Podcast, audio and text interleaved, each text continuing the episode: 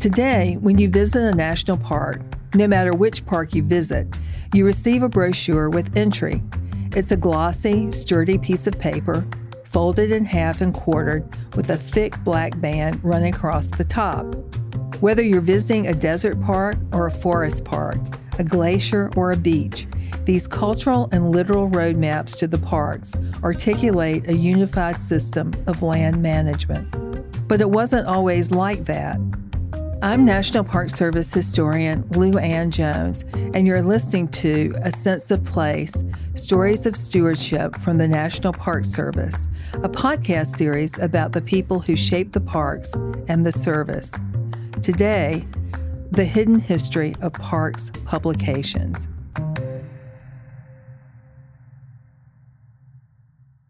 I don't know how to make this story short, but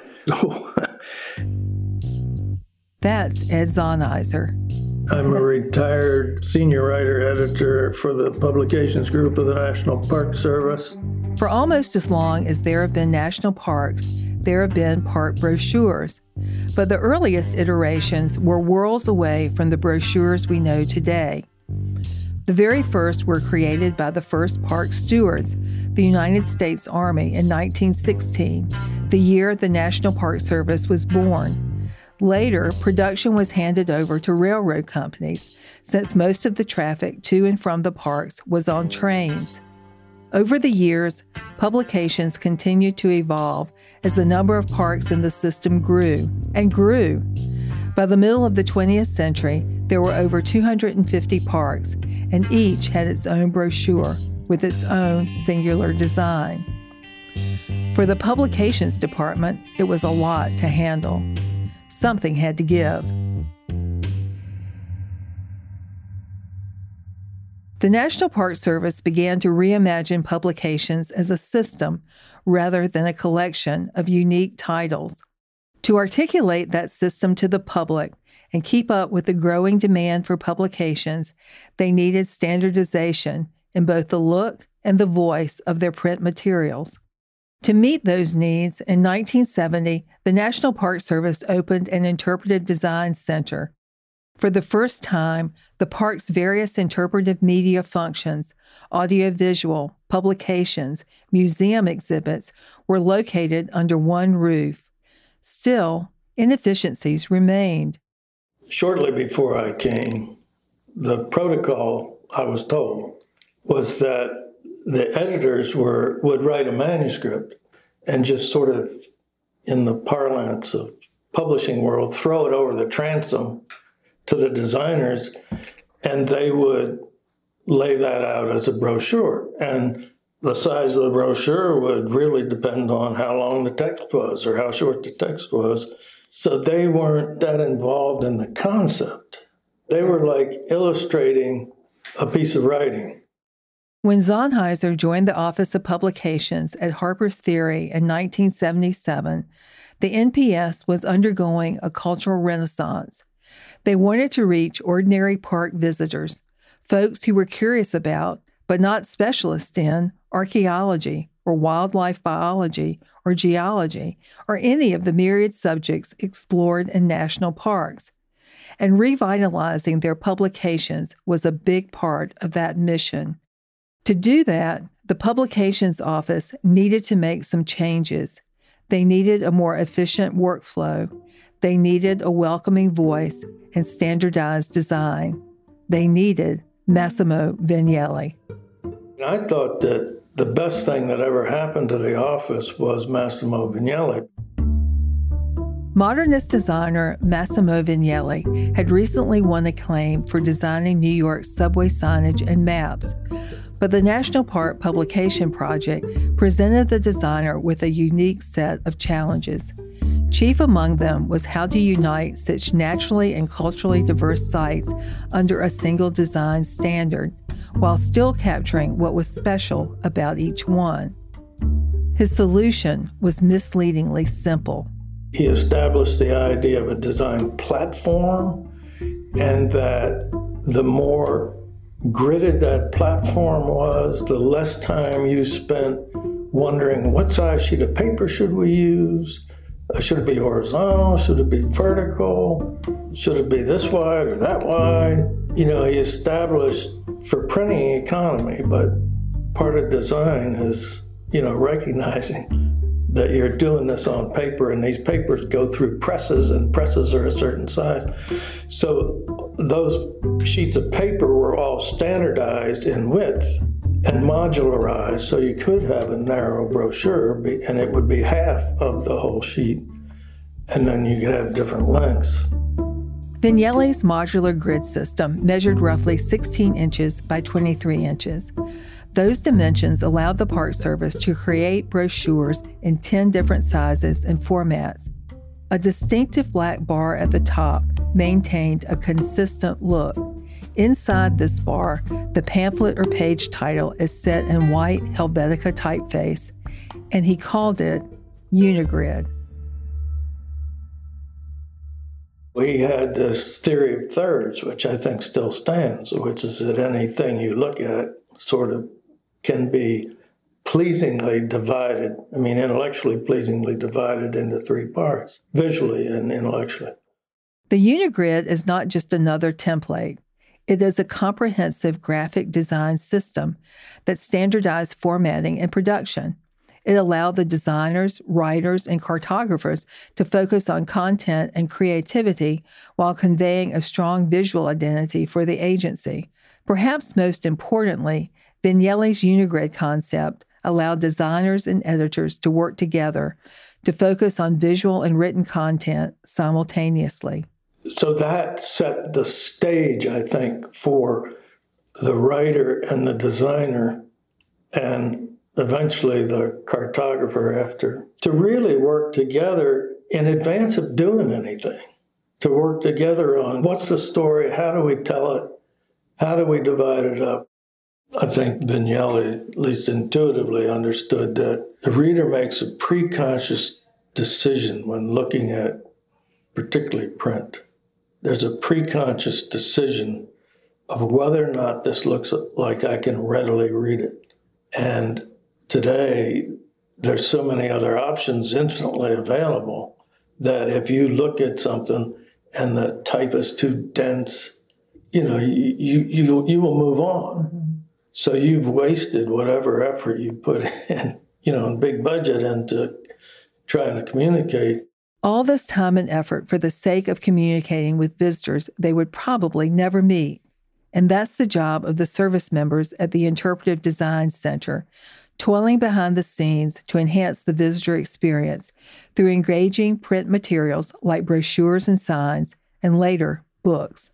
Vignelli was not a writer but he was a genius designer, just no question, and uh, a visual genius genius too. Because in that Yosemite book, you know, like I, we were talking before this interview about how uh, we provided him with 600 photographs. He came to our office to work on that book. And we started at about 10 o'clock in the morning. So we had these like 600 photographs, and he went through a lot of the photographs. And I had been working with the photographs for a couple months, so I had a pretty good grasp of what they were and how they related to the different parts of the book that we were trying to present.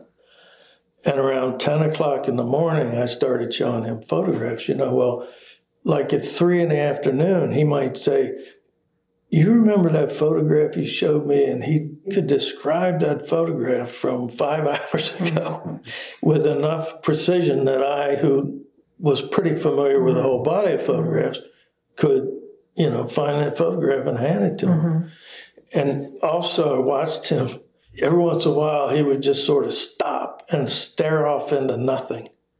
And I realized he's going through every page in that book in his head. And so what we got from him were little thumbnail drawings of each two page spread in the book, little thumbnail gestures with his fat pen. But the gestures were so accurate that the designers could place all the photographs that we selected out to go with that thumbnail dummy. And we started that book at 10 a.m. and finished at midnight in the conference room. And we just stayed in that office and worked that whole time We got the manuscript set in the typography of the book. Huh. So as he was working on it, he was reading it, and I I was in heaven because he kept saying, "Wow, this is interesting. Did you write this?" no, he said, "Who wrote this?" And I said, "Well, I wrote it." and uh, he kept saying that, which that was great validation for me. but that was back in the days when we had time to work on those books, because. Uh, you know, there's a lot of great stories attached to Yosemite if you have time enough to learn them and uh, put them out. Unigrid was adopted as a cost saving endeavor, but it would end up changing the way the publications team approached their written interpretation efforts as well. So that started to help you think about telling stories because most places have more than one story. Hmm. You know, like a place like Yosemite, it has a natural history, it has a human history, it has a National Park Service history, hmm. it has a controversy history, and it has, my opinion, most spectacularly concentrated, stupendous scenery that I've ever seen anywhere. We eventually convinced Vince, our boss, Vince Gleason, that since an increasing amount of energy was going into design, into refining the cartography, that we need writing that came up to those sorts of standard of communication. Before this publication department renaissance, most of the writers were scientists and research historians. They had their own agendas about what should be covered, and this created some tension. We fought to present these natural parks, so to speak, as cultural places because some of them had a cultural history mm-hmm. that was greater than some cities. so that was a big breakthrough in treating parks holistically as human experiences, natural experiences, humans as part of natural history, natural history as part of humanity. Mm-hmm. I quickly realized that one of my jobs as an editor was to protect the readers from geologists and archaeologists because mm-hmm. they want to take people so far into the weeds mm-hmm. because they're not thinking about the reader. Ultimately, that's what it's all about serving the visitors, creating materials that anticipate their needs and speak to their interests materials that echo the ethos of the National Park Service at large and communicate with one voice. The parks may be diverse, but the service, that is singular. I think somewhere you asked about, or maybe I made up my own question about um, how do you uh, measure success. For me, it was like I was out in Yellowstone and he's out of my car at a, a viewing place or something and uh, there's these people on bicycles, you know, and they're reading the park brochure. and, you know, I mean, reading it um, as a group, sort of, hey, did you read about this? Yeah, well, did you read about this? Yeah, that's, that's success. Mm-hmm. Over 25 years later, the NPS still uses Unigrid for all its publications. Ed Zahniser wrote and edited new Unigrid park information brochures for many National Park System areas. They included Channel Islands, San Juan Island, Death Valley, Petrified Forest, John Muir, River Raisin, Bryce Canyon, and Yellowstone. Also among his publications are national park handbooks on Apostle Islands, Assateague, Big Bend, Great Smoky Mountains, Yosemite, North Cascades, Yellowstone, Glacier Bay, and the U.S. Virgin Islands sites. Ed retired in 2013 after 36 years with the National Park Service Publications Group at Harpers Ferry Center for Media Services.